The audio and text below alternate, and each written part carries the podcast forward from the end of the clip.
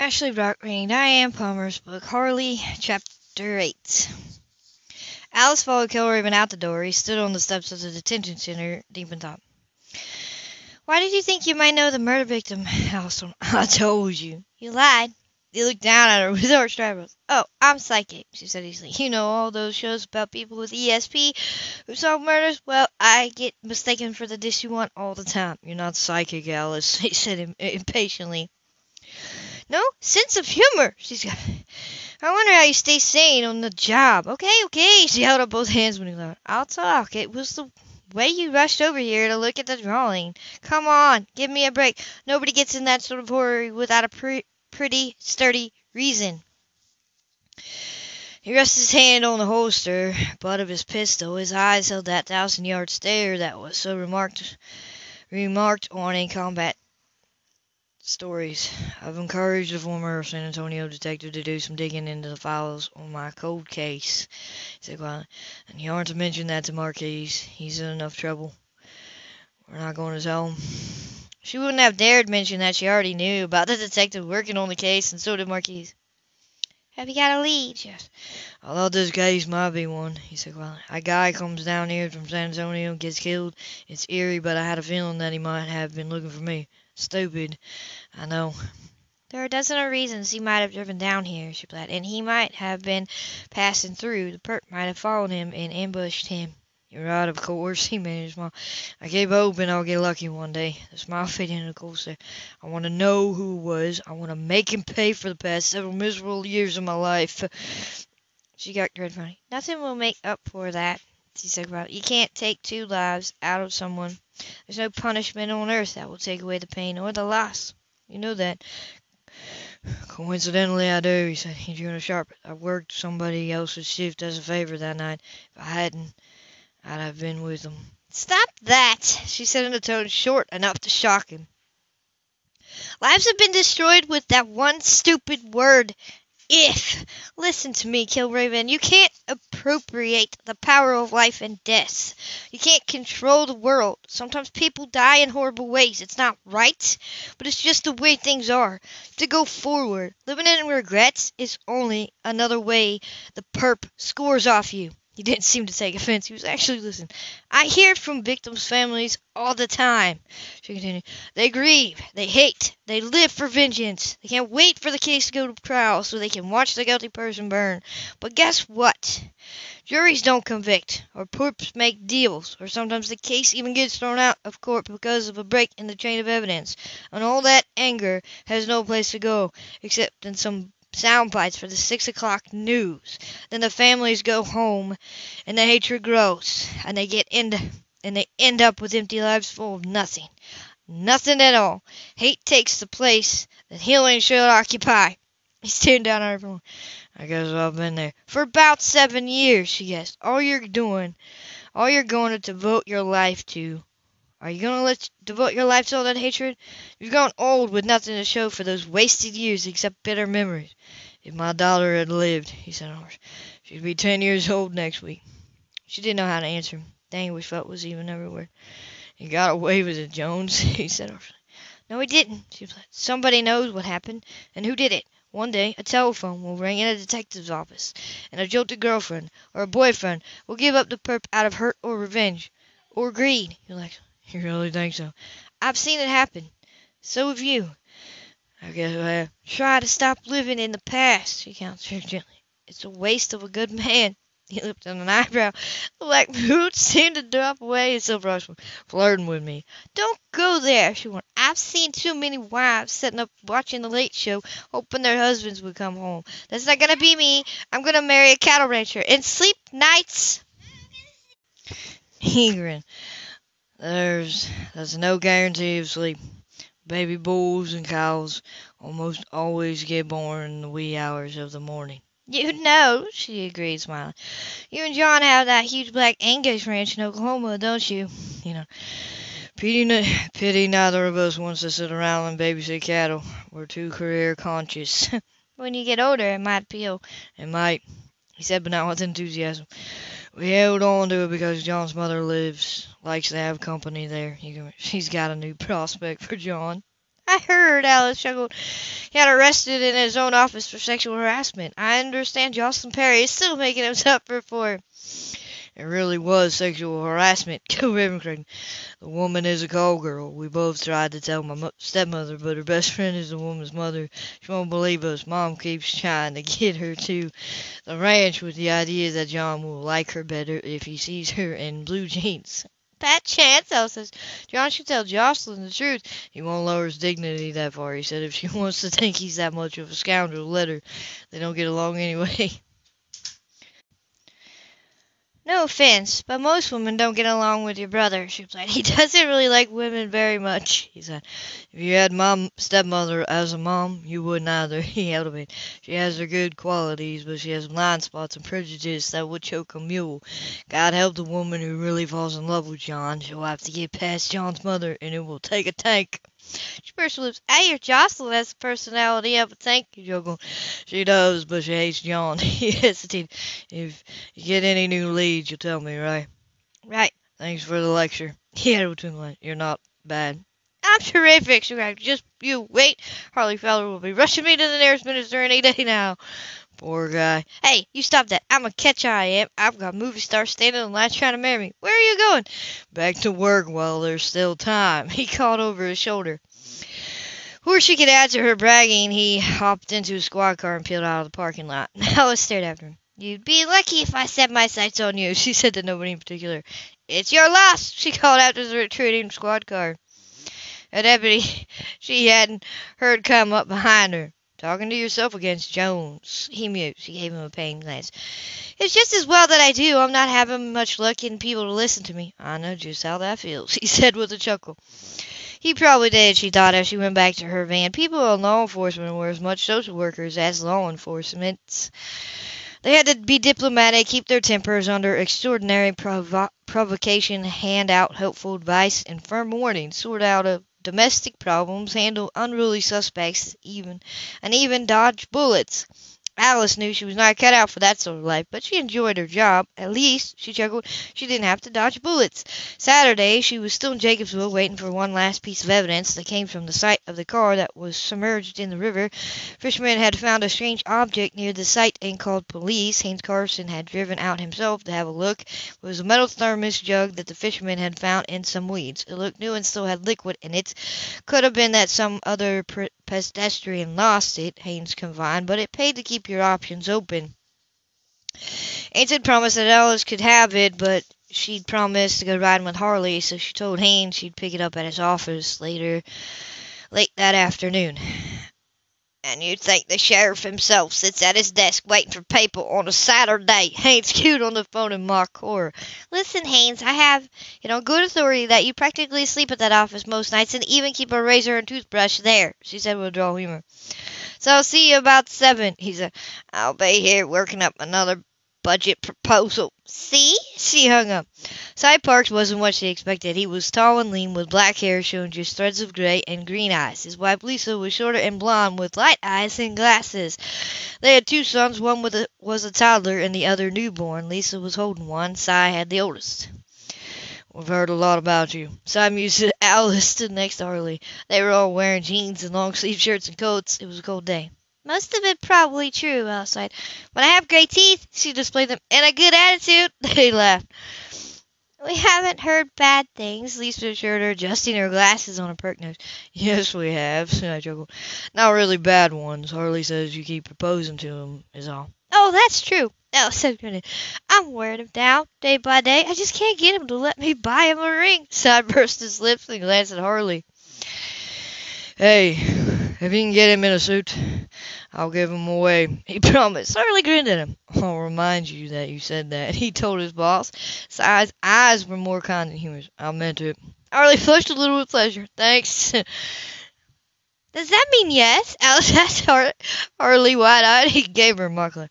It means I'm thinking about it. Darn, she muttered. How's your murder investigation coming? Cy asked suddenly. You mean the day B on the river? She asked slowly. We've got evidence. We just can't puzzle out what it means. There are some messed up people involved, is my guess, Cy said somewhere. I've seen people handle the way your victim was. It's usually meant a very physical, personal grudge. Alice nodded.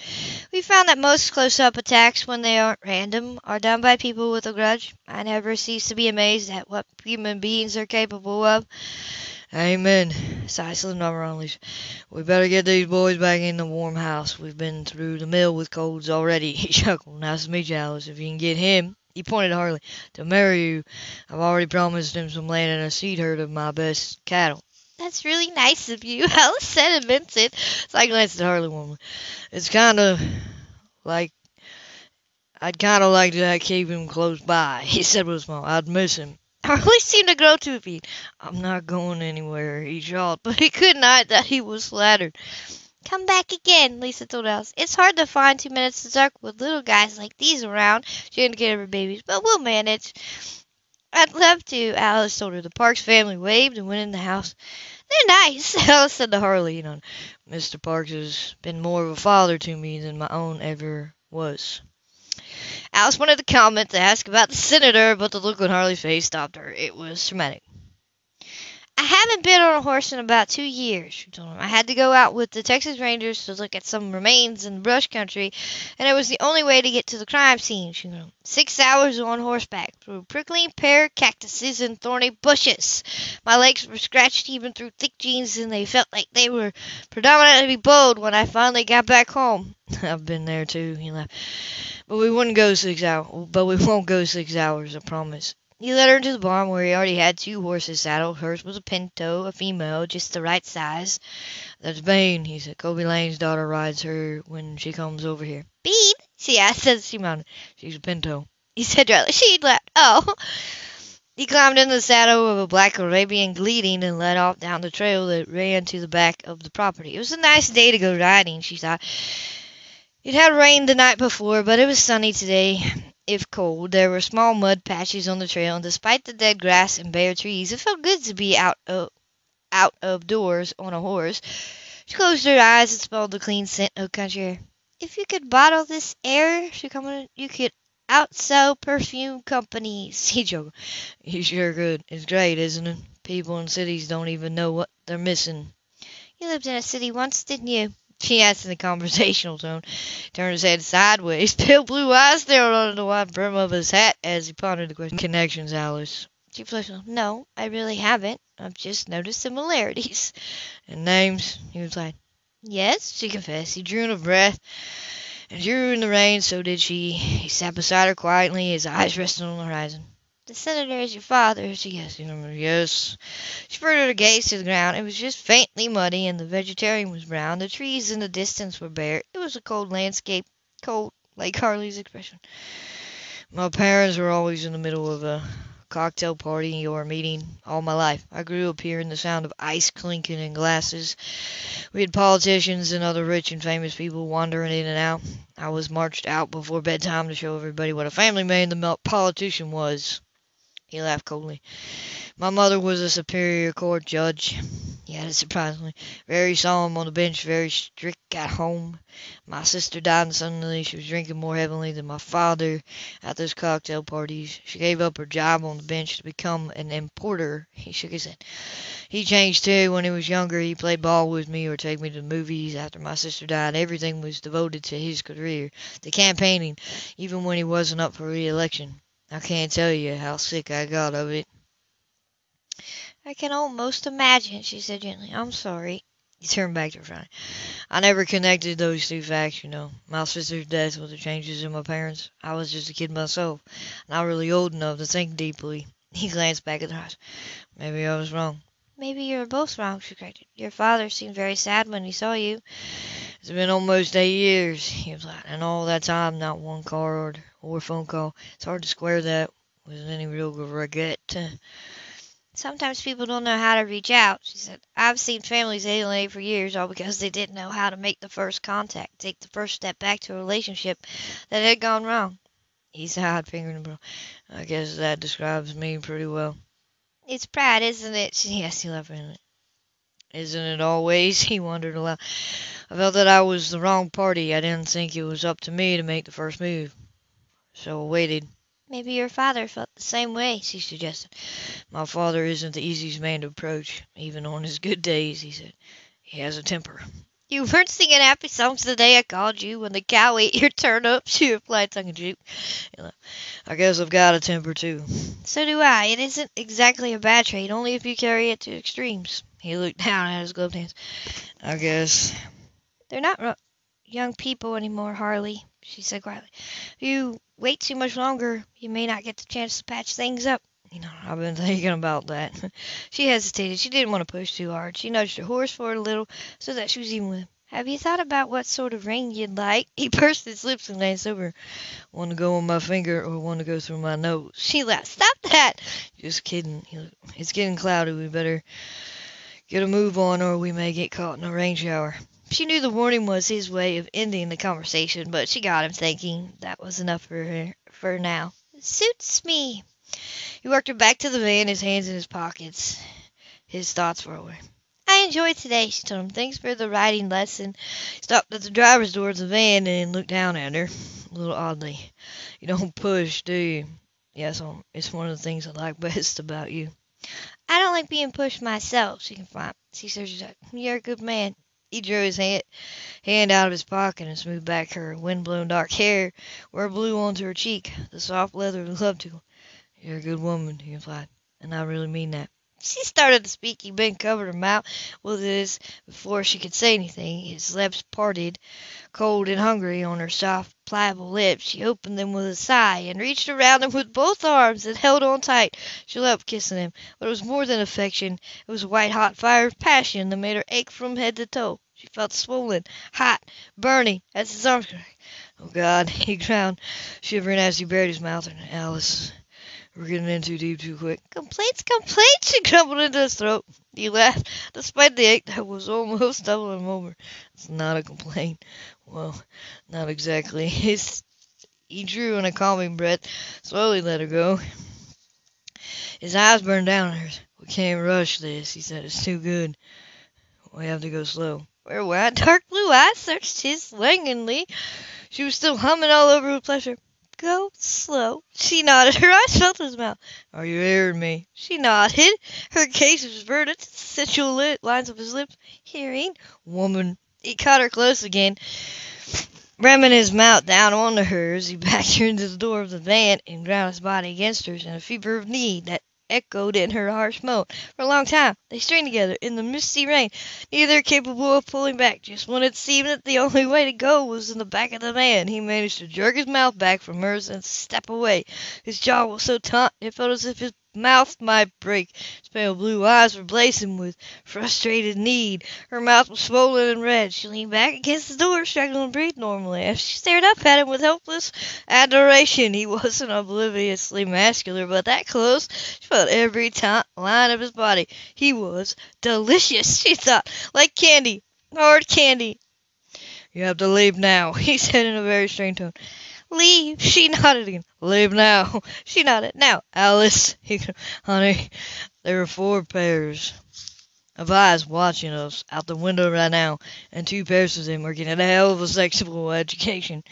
Eyes, she was like, eyes, she turned. There in the living room window were 4 faces. The adult ones were obviously amused. The little ones were wide-eyed with curiosity. Alice blushed. Oh, dear. You have to go right now. He moved her gently aside and opened the door, helped her up onto the seat. He groaned. I'm not having supper in the big house tonight. I can promise you that, he added. She began to recover her senses and her sense of humor. Oh, I see, she mused. I've compromised you. Well, don't you worry, sweetheart, she dropped. I'll save your reputation. You can marry me tomorrow. You'll have no, I'm trimming horses' hooves. She louder. They have farriers to do that. Our fair is on Christmas vacation, he assured her. One day, she told him, you'll run out of excuses. He searched his eyes. Her eyes smiled. Of course I will, he said, but not today. I'll phone you. He closed the door. She started the engine, piled down the window. Thanks for the ride. He was still smiling. Thanks for the advice. I'll take it. Merry Christmas, he said. Christmas is over. New Year's is coming. That reminds me, we have a New Year's celebration here, he said. I can bring you to it. I'll be back in San Antonio then, she said miserably. I'll drive you down here and then drive you home. No, I'll stay in the motel, she said.